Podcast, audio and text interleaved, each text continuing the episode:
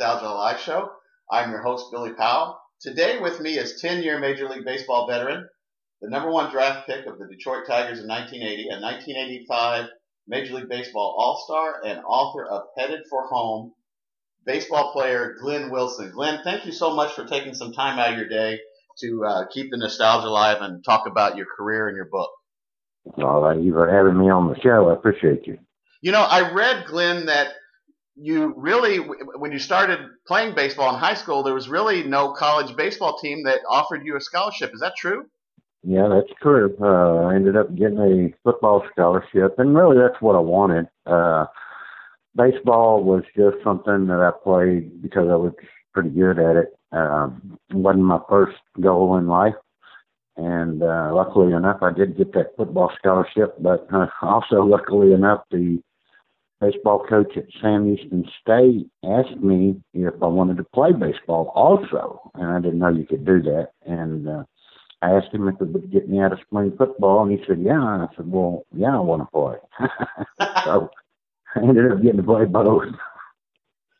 So, so when you when you were when you were coming up, and you went into uh, Channelview High School. What were some of the baseball players of the day that you looked up to or enjoyed watching, or who were some of your favorite teams that you either listened to on the radio or watched on TV?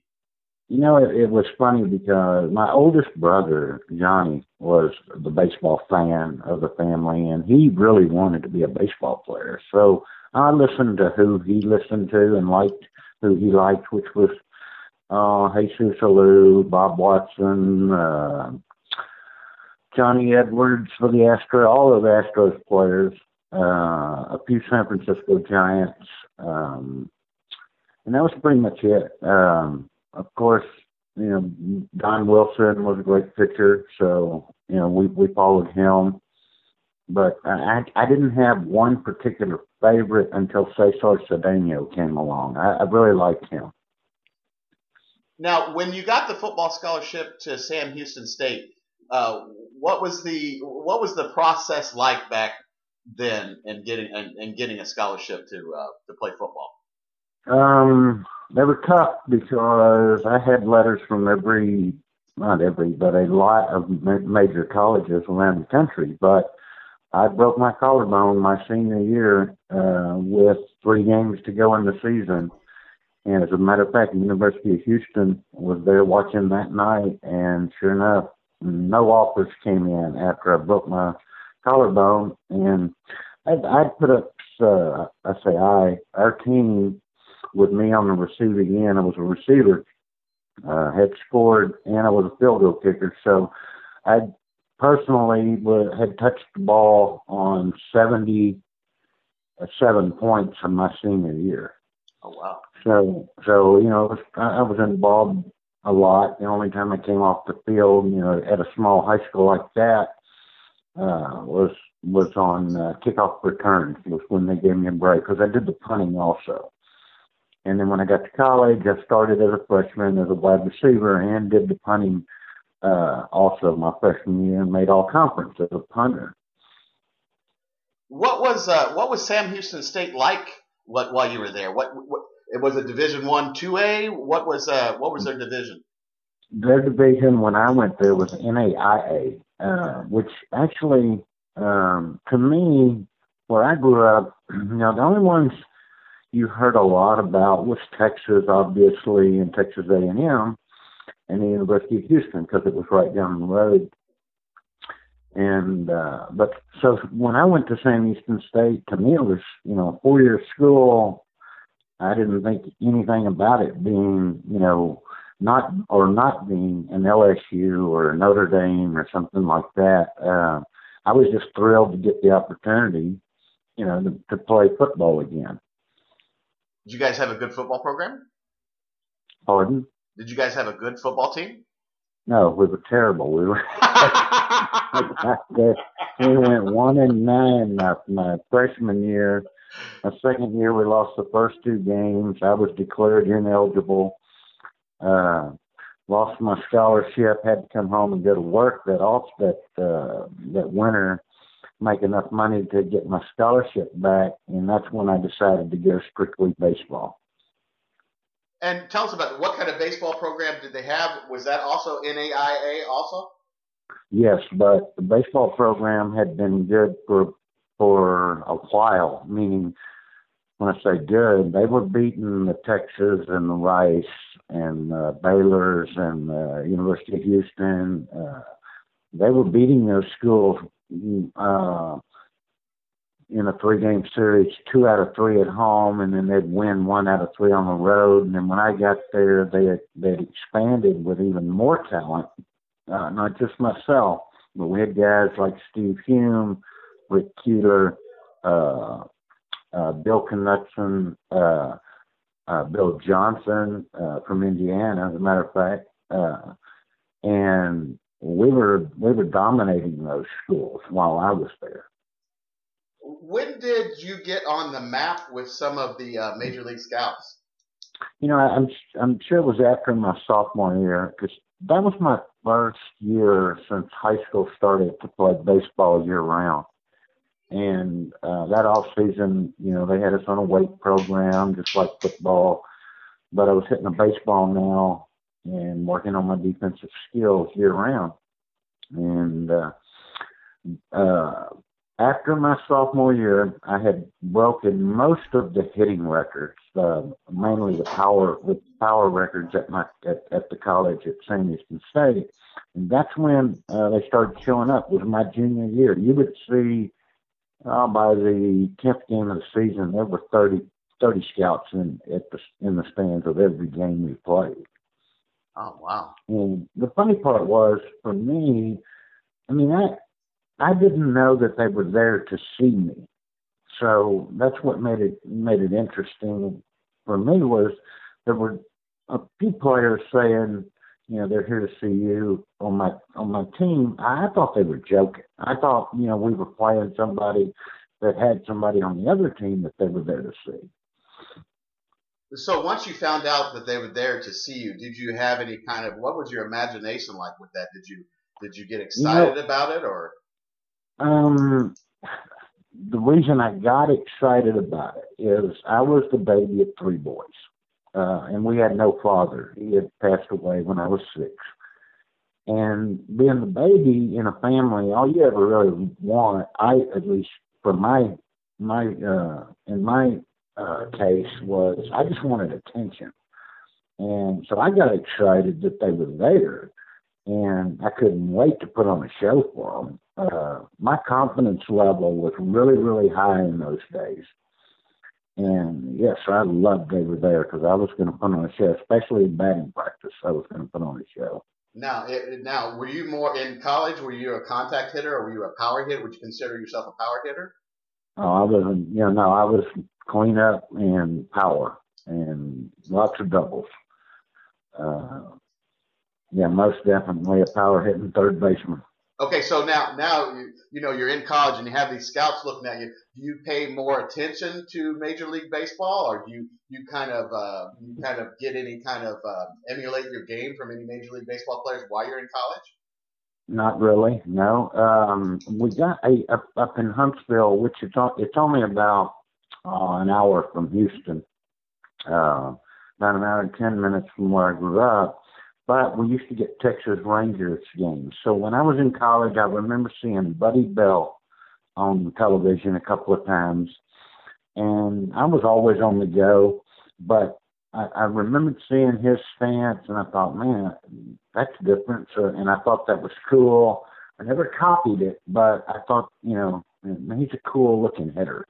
So I'd have to say my first real influence to a hitter was Buddy Bell. Now, so when did scouts, when did uh, agents, and when did the process of, uh, of uh, you knowing that you were going to go into the Major League Baseball draft, when did that occur or start? Right after the last college game. Uh, I had no scouts talking to me. My brother wouldn't talk to me about it. My mother had never said anything. They had never heard anything from anybody. After that very last college playoff game, I'm walking in my car with my mother, and a scout walks by and says, "Well, I'm with the Astros, and if you're still around by the third round, we're going to take you." And that's when it hit me was wow, I've got a really good chance. But back then, I used to be really superstitious, and so I didn't want to talk about it. You know, if it happened, it happened. If it didn't, I still had my senior year. And then, lo and behold, you know, a month later, uh, we're sitting at the house. Uh, uh, it, the draft wasn't on radio, so. Uh, but the phone rang at 10 a.m. and it was uh, Hoot Evers on the other end of the line. And he announced himself and uh, told me it just made me the first draft uh, draft pick of the Detroit Tigers, the 18th pick in the country. And I was like, okay. Boy, how, how, how, how, how, times have changed with that in the in the you know yeah. TV and oh, all yeah. that, right? Yeah, no internet, no TV, no uh, social media, none of that. So we had no idea. I mean, other than that one man saying what he said, and you know, we didn't, you know, weren't going to place our hopes on one guy walking by and saying what he what he had just said after my last junior college game. But I mean, my numbers were huge. You know, you got to remember, I hit 439, which was right behind Terry Francona of Arizona State and it was the second highest in the country. I was a collegiate All American, a sporting news All American. So I was getting a lot of press. So, you know, a part of me felt like, you know, I'll, you know, I'll probably get drafted, but I don't want to. I don't want to think about it because I didn't want to jinx it. You know how superstitions are when you're young. So, what did you think, or what was your thought process uh, when you got off the phone with the Tigers? Um, my my oldest my oldest brother, my my bride to be was there. Uh, my thought process was uh, it couldn't the scout couldn't get there fast enough for us to negotiate a contract. And I just was wanting to start pro baseball and um, you know hurry up and go wherever they were going to send me. Uh, fortunately, I had contacted some agents and they got me more money than I would have gotten had I tried to do it by myself. Because um, I certainly didn't major in finance. so uh, this gangly old timer comes walking in my door three days later and uh, starts out with a number and or he asked me, he said, Well, what were you thinking? I said, What do you mean? He Number wise, what were you thinking? I said, Well, the same thing that y'all just gave Kirk Gibson the year before. He goes, Oh, you're no Kirk Gibson. I said, I said Bullshit, Kirk Gibson's not me. and so we battled back and forth with that for a little bit. And then he said, um, Well, we were thinking about um, uh, 40000 And I'm like, forty thousand. You gave Gibson a hundred and fifty. I said, I'm I'm worth at least what Gibson got. And he kept saying, You're no Gibson. And that kept making me mad. And I said, uh, my brother jumped in and he said, uh, what about 50? And I said, why don't you shut up? This ain't your, ain't your life anymore, buddy. And so we started arguing there in the living room. And uh, the scout says, well, let, excuse me, let me go make a phone call down the street, see if I can't get more money out of the Tigers, you know, how negotiations go. And he shows up about 40 minutes later and says, well, I'm, and when he left, I had contacted uh, um, the agents I ended up hiring, and uh, they said they'd take it from there. So he didn't even have to come back.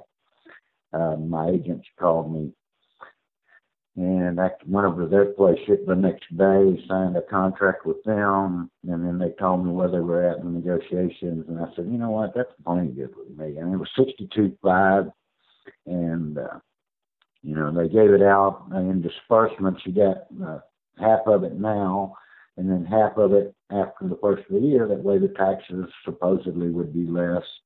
Is how they explained it. And I said, whatever, you know, man, I just I'm just ready to go play. So by uh, the 10th, uh, let's see, July 19th, I got married. No, wait a minute. Let's see. I signed on June 3rd and then was headed to Montgomery, Alabama 10 days later. So it was about the 13th.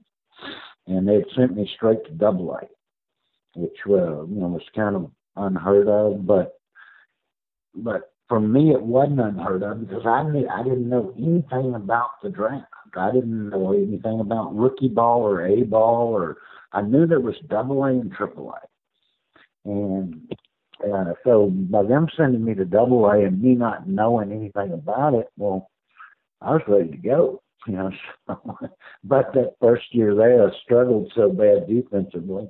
The next year, they made me an outfielder and uh, sent me back to Double A and I tore it up offensively, hit over 300, and um, uh, got called up to Triple A at the end of my second, uh, ha- you know, or my actually my first full year of minor league baseball, and then uh, the third year was starting, or two and a half years later, I played opening night in Triple A, and they had injuries in the big league. I'm in the big leagues at 23 and hitting 450 uh, with two weeks to go, or after my first two weeks in the big leagues, and they got to send me down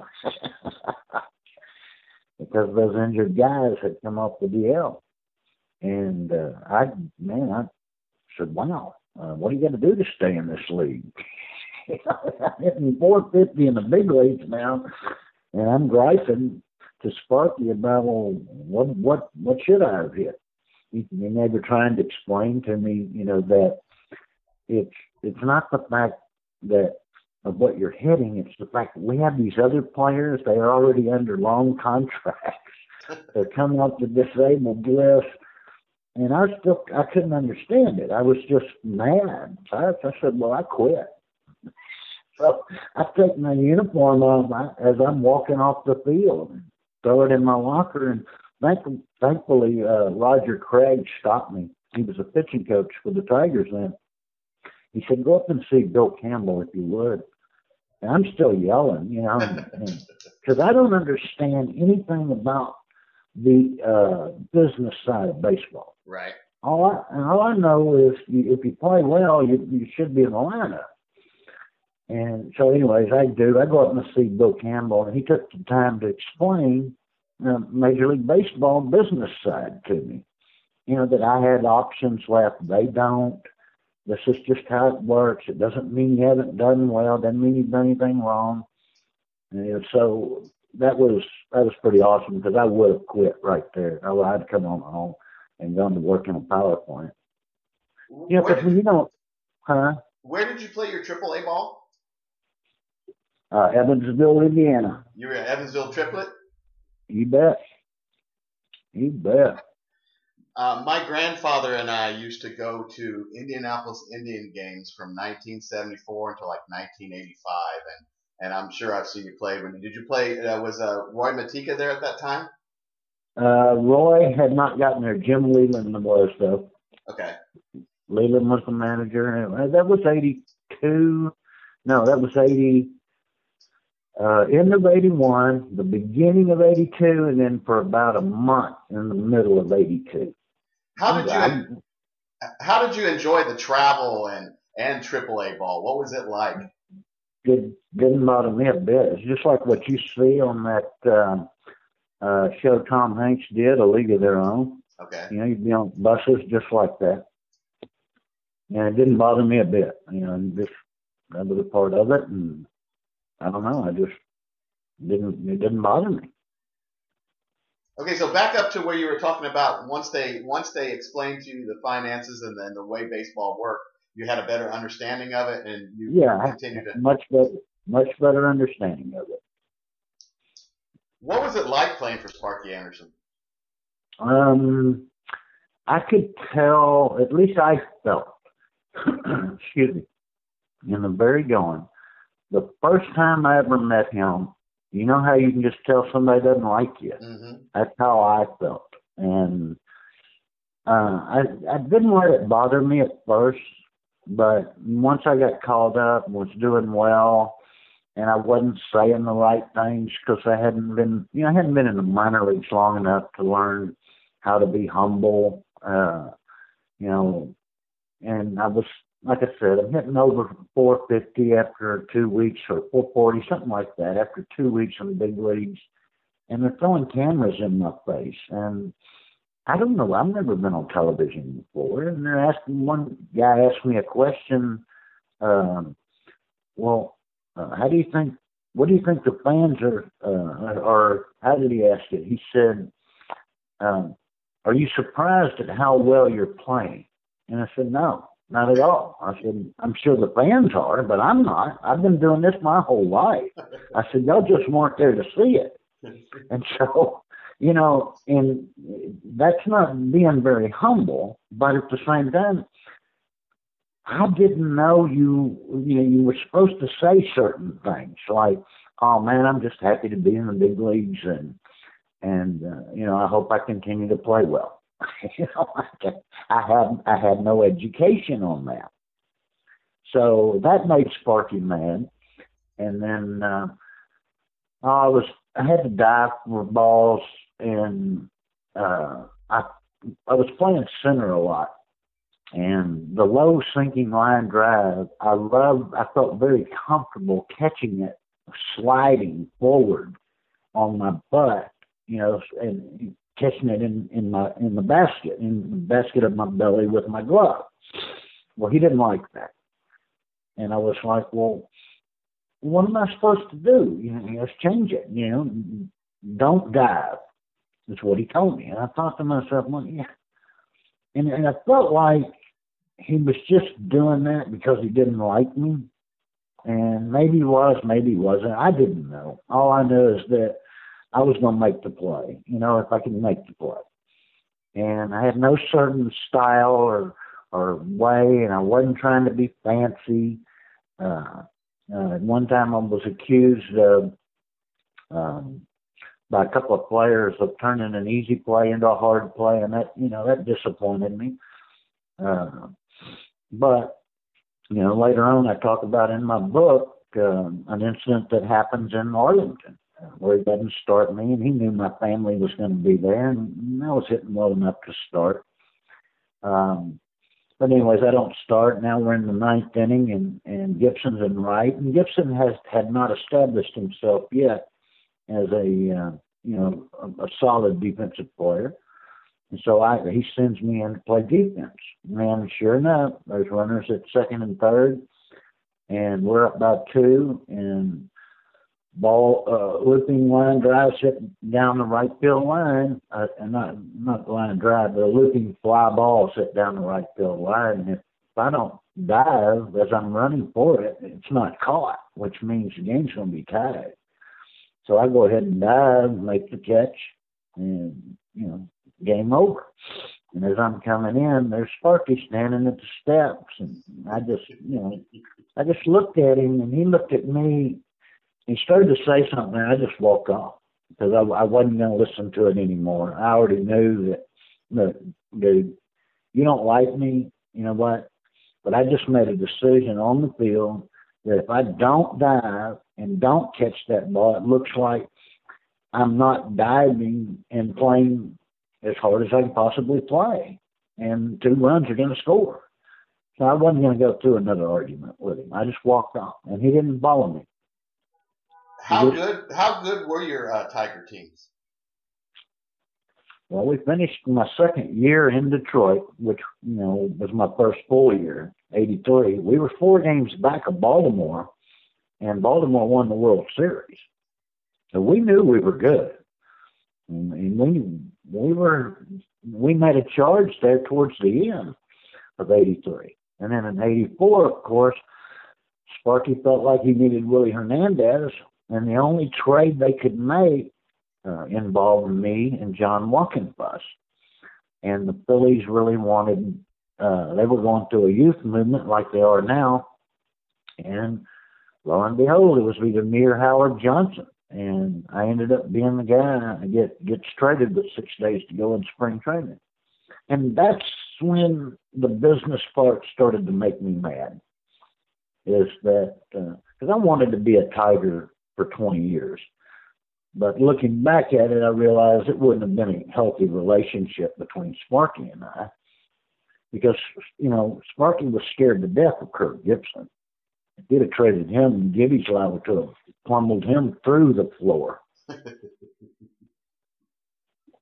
so it worked out. You know, it all for some reason it all works out in the end. Um, I don't think you're ever satisfied with your career. But anyways, that's that was the point we got to.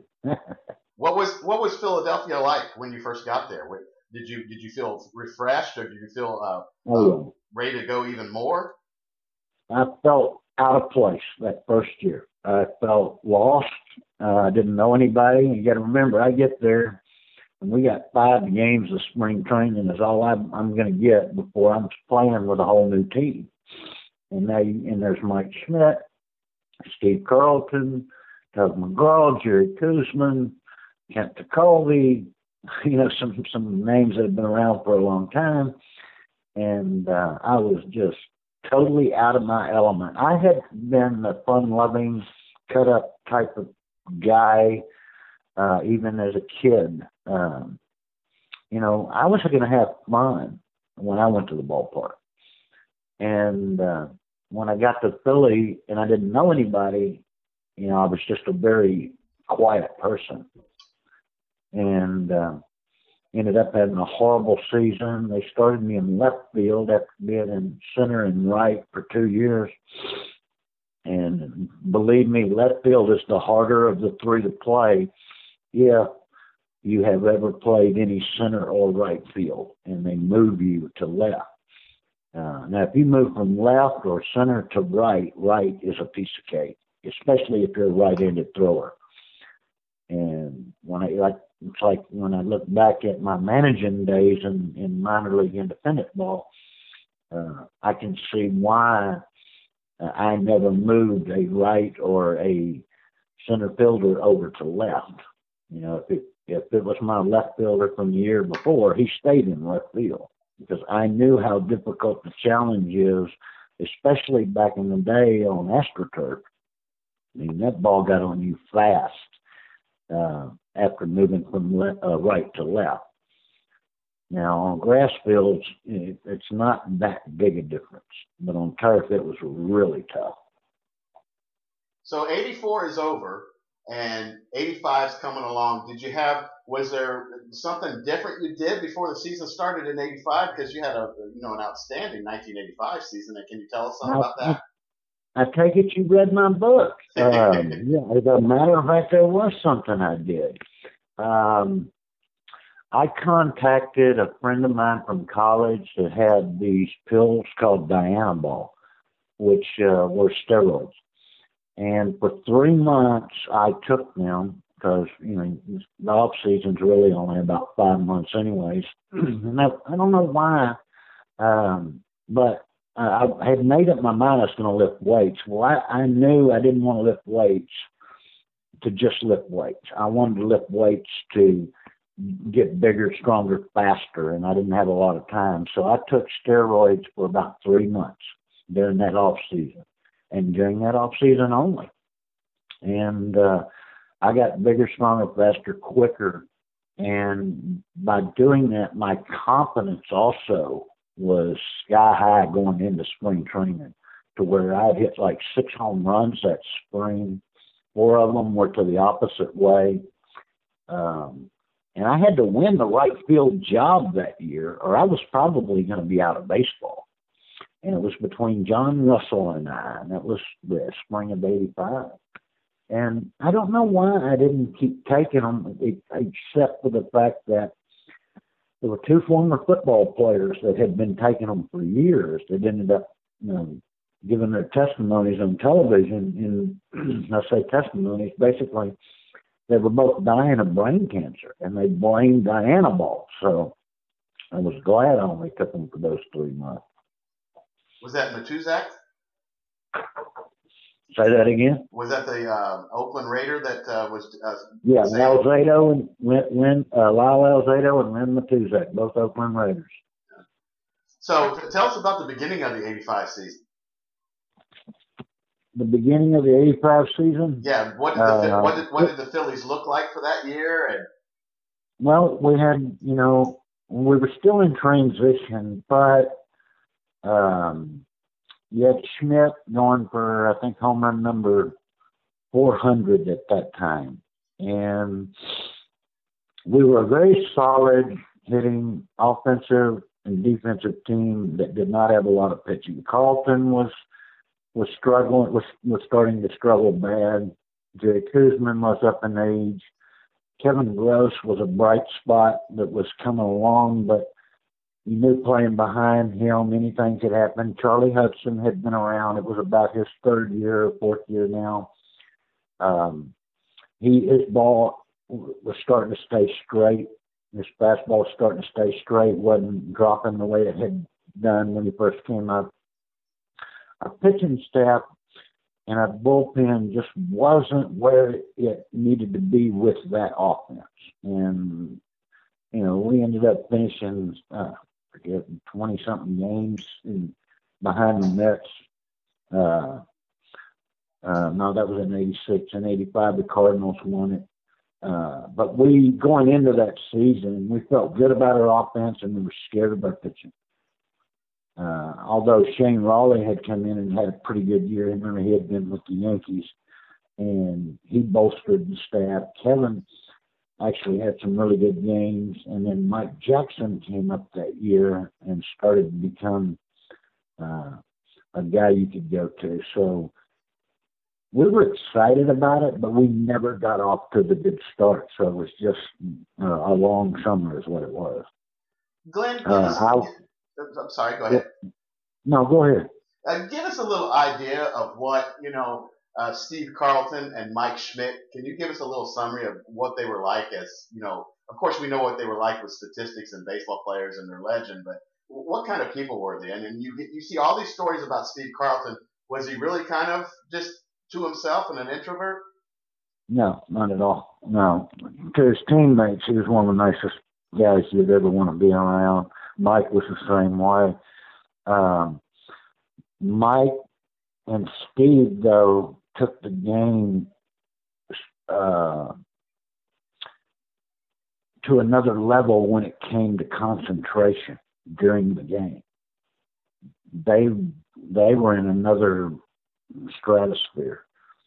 Um, when I say that, it was like you could tell by the look in their eyes that they knew they were Hall of Famers, where the rest of us knew we were, you know, participants in this season. But no, those guys were super wonderful people to be around. I mean, I mean, just just awesome to be around. Uh, nice guys. Um, they could go ahead. Uh, when did you find out, and how happy were you to be named to the uh, uh All Star team that year? Um, uh, we were in the. I ha- you got to remember they had announced it on, uh, I believe, a Saturday or a Sunday night there in the middle of July.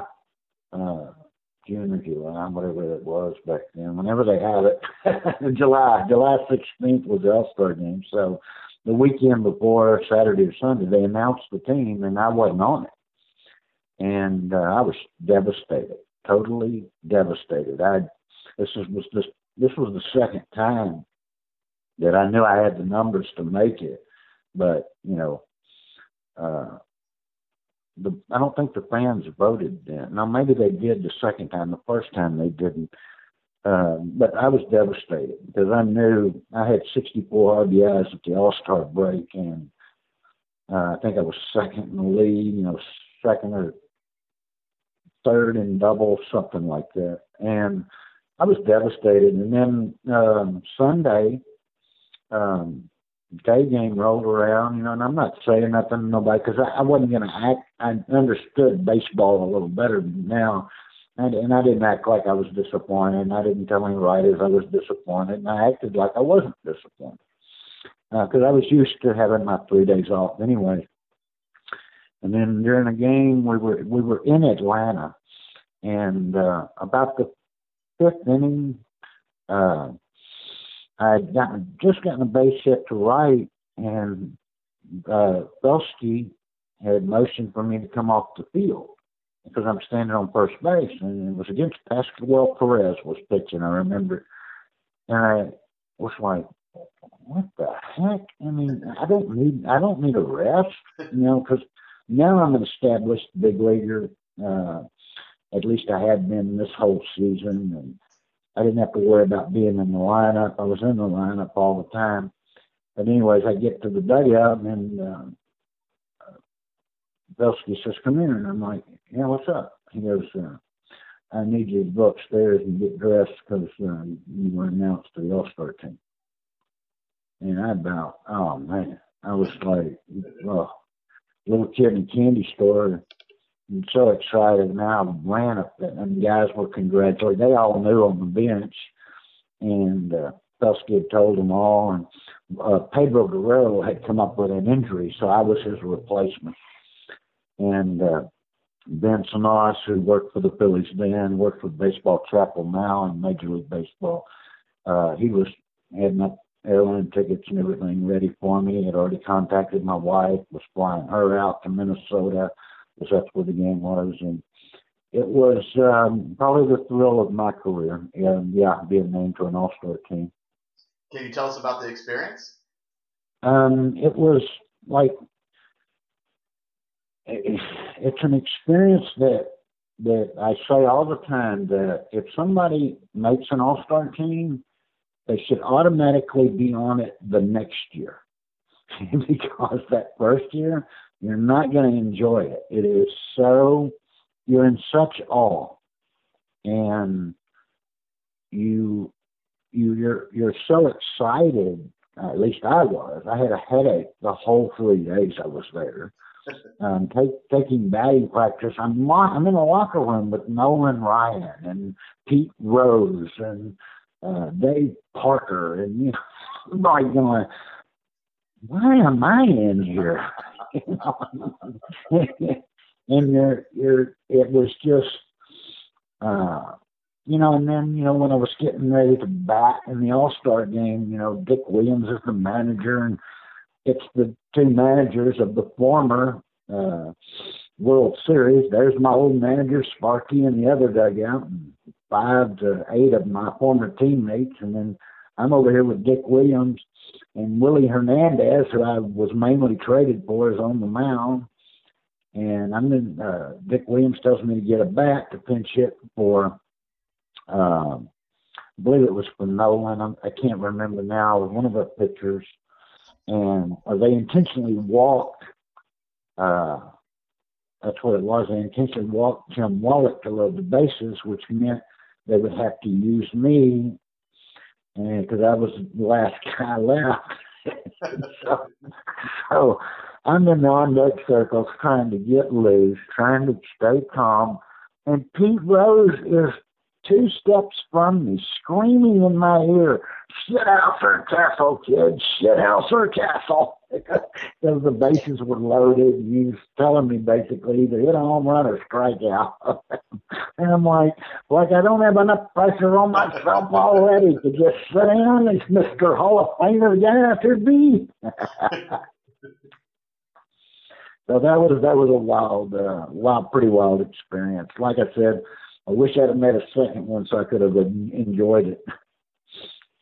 So, what was the rest of your career like with Philadelphia, and where did you go on to next from there? Um, after Philadelphia, you know, I, I spent four years busting my butt for the fans, for the organization. Uh, and that fourth year, it was kind of a down year for me, but they, when I say down, meaning my RBIs were down, my batting average was just a tad down. Uh, for some reason, they had hired another new GM. Uh, first trading mates is me, and you know I go to Seattle of all places, and that's like back in those days it was like going to AAA, and uh, and I could have niched the trade because uh, my heart had gone into atrial fib during that off season, and uh, but I was you know I kept my mouth shut, didn't say anything. Uh, uh, tried ventured on off to Seattle, and I was only there three months. I struggled so bad. Um, they had me on this this uh, heart medicine to keep my heart stable, and well, you know, these doctors, bless their hearts, they didn't know to tell uh, to tell me it causes uh, slows down reaction time and you know it makes you sluggish. I'm like, oh great! And sure enough, I decided to get off that medicine on my own without telling anybody. And uh, I never let anybody know about the incident because I didn't want to be labeled as damaged goods. I right. still wanted to play play in the big league, so I kept that as quiet as I could. And uh, I ended up getting traded to Pittsburgh um, the day after I came off the medicine.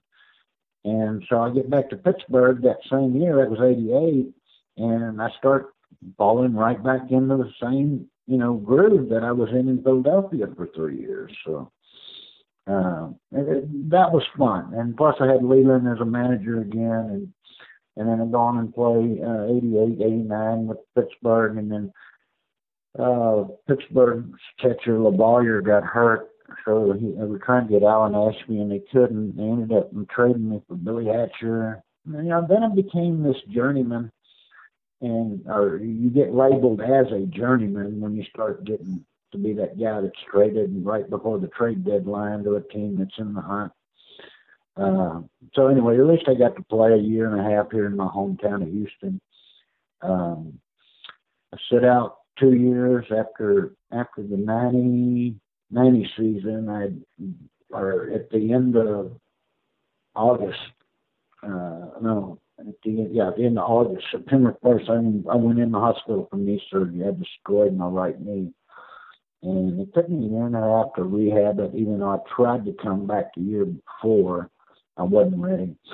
And sure enough, I, I made it back to the big leagues in '93 after sitting out two years uh, thinking I was going to be a pinch hitter off the bench for the Pirates, and uh, it just it wasn't working. Uh, I they played me every day in Buffalo for about two months, and they called me up and then tried using me as a pinch hitter, and I just was not a good pinch hitter at all.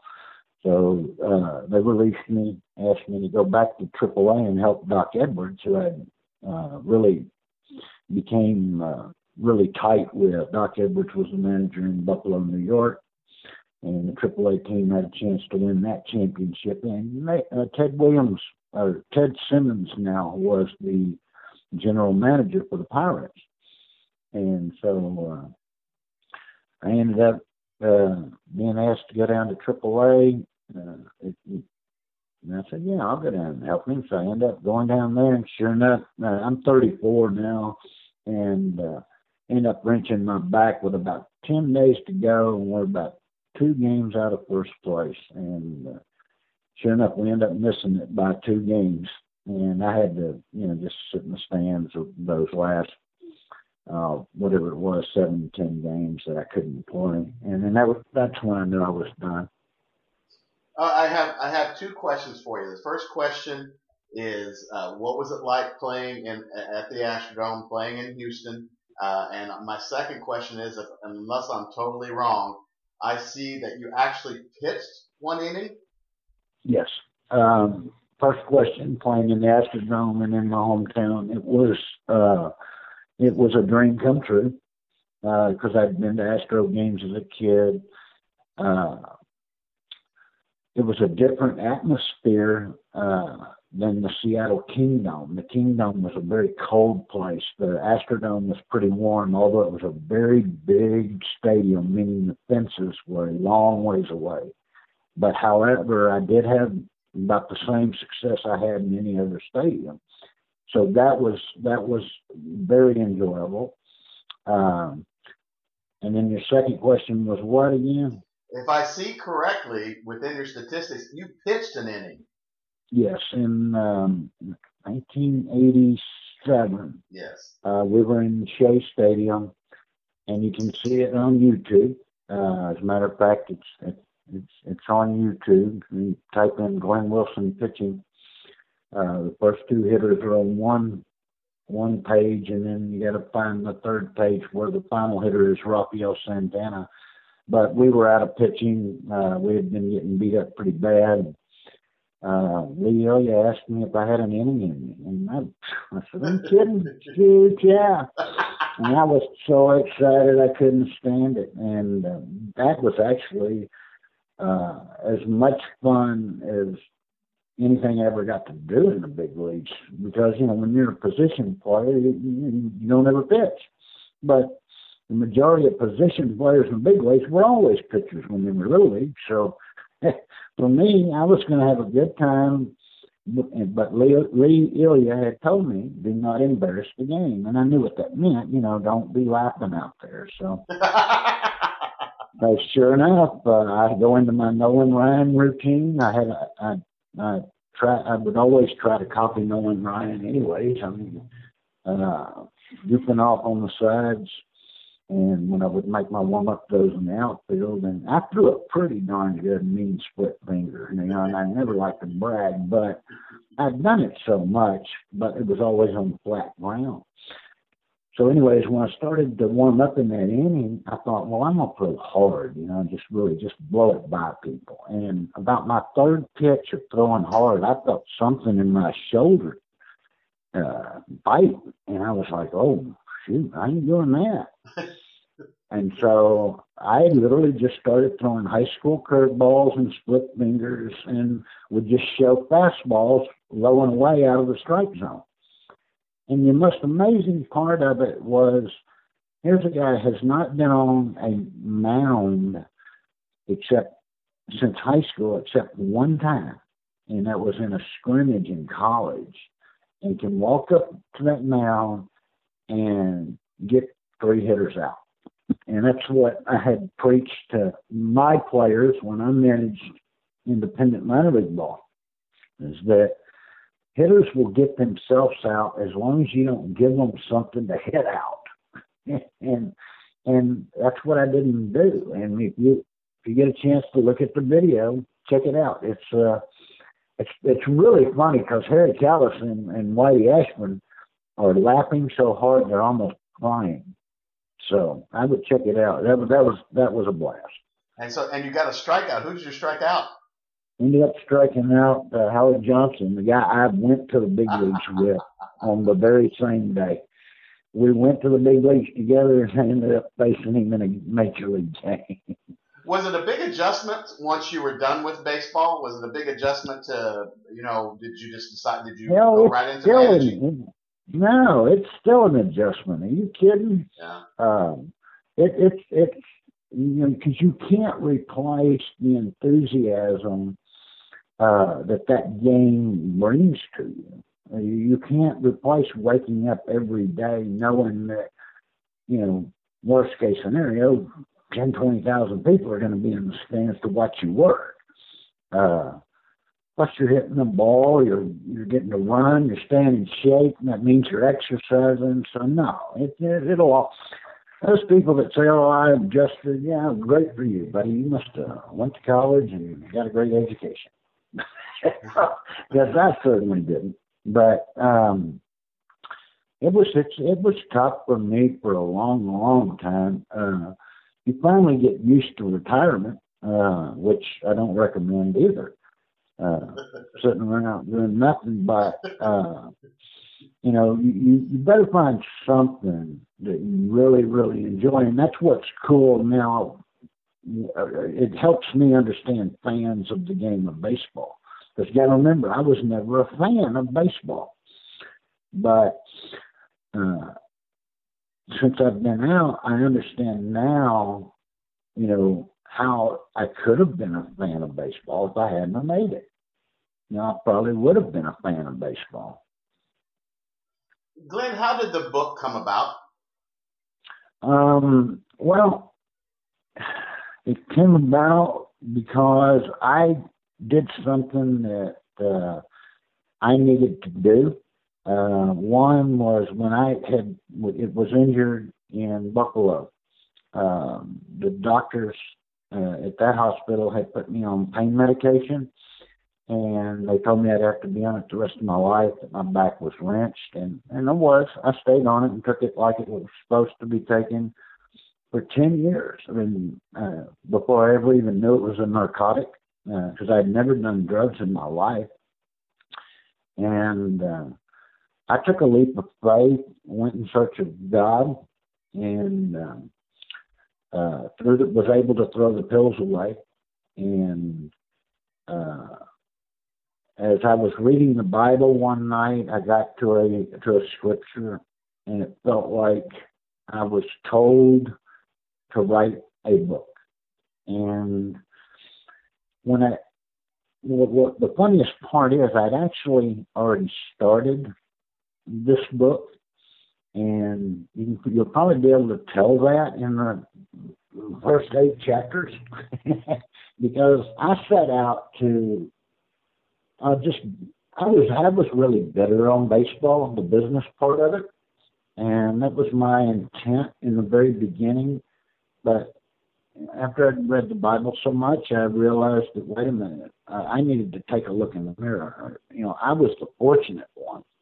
You know, they were just doing their jobs and you know doing what was best for their teams.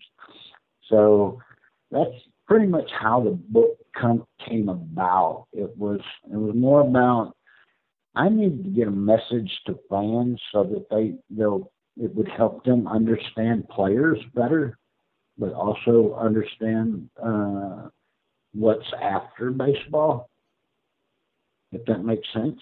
Yeah, that makes sense. I read a couple excerpts from it on Amazon.com, and I also ordered a copy of it so I can read the rest of the copy of it. But it's a fantastic read.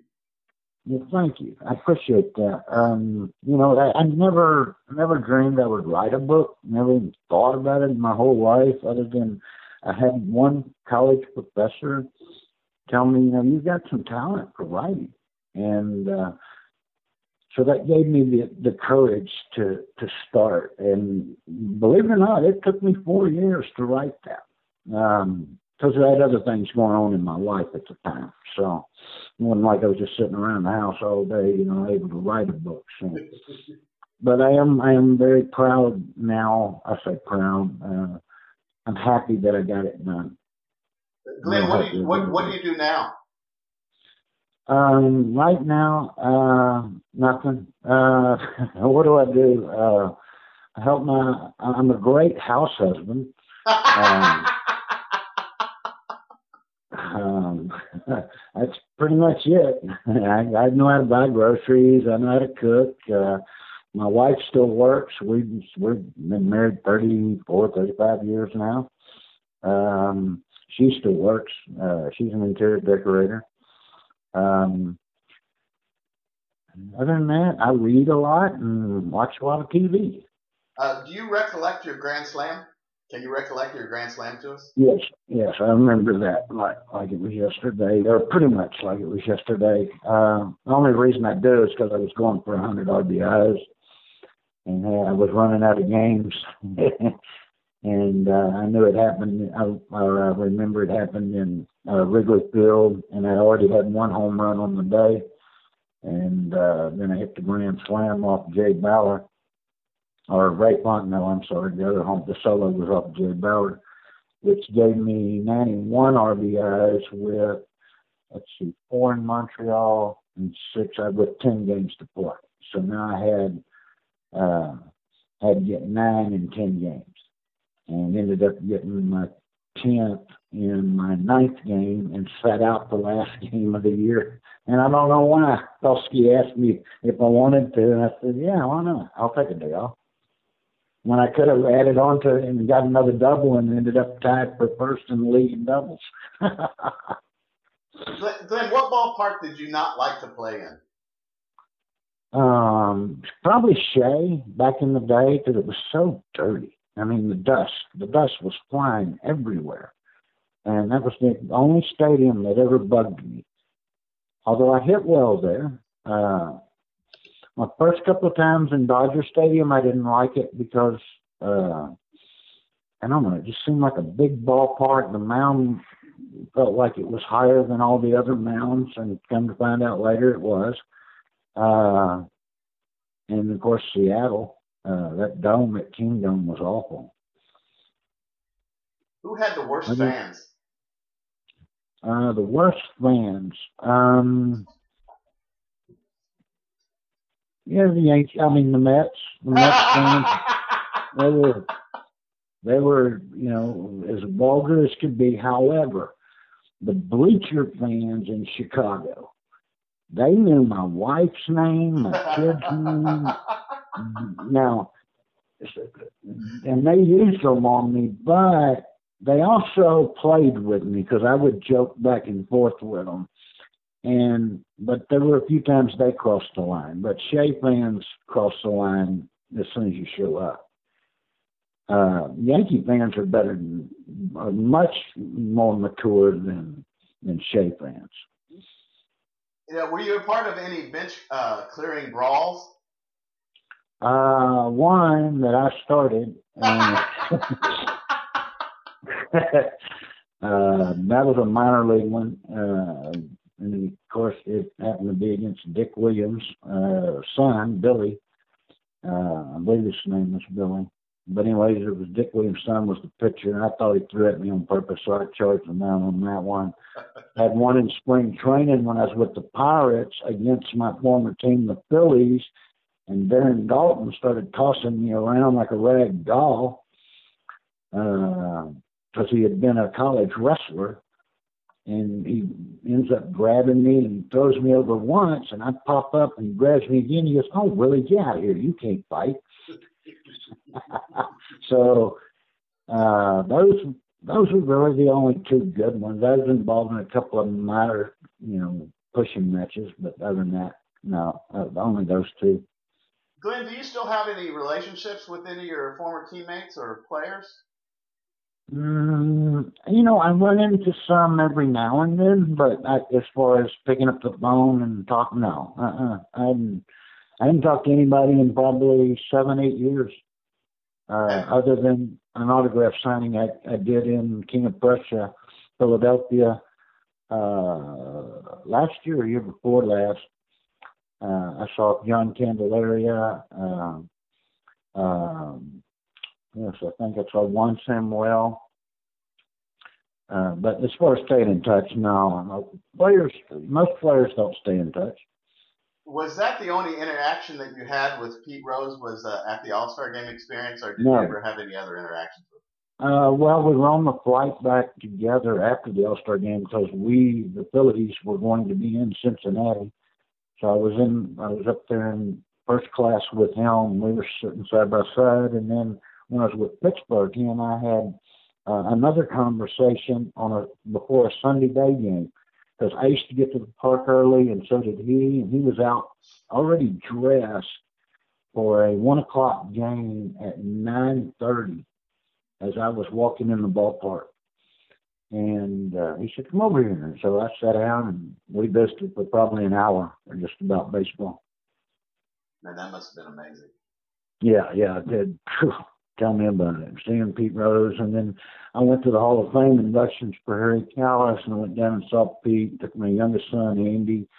I mean, the guy took every picture that I would have wanted with my son. You know, I mean, an incredible man. Bless his heart, he got wrapped up in a in an awful an, an, an, an awful addiction that um, you know that wasn't brought on by him. His dad, you know, that's what his dad did. And every kid wants to do what their dad did.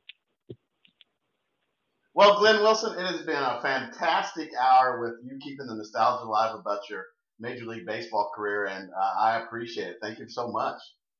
Thank you so much. Y'all have a great day. And All right. I hope you get I'll play get the, you make sure you sell a million books for me now, so I will be able to do something. I've got a good promo on Facebook, and once I get the podcast done, and when when I'm going to get ready to uh, uh, share the show, I'll let you know all the details so you can listen in, and also uh, let's see if we can sell some of the books for you.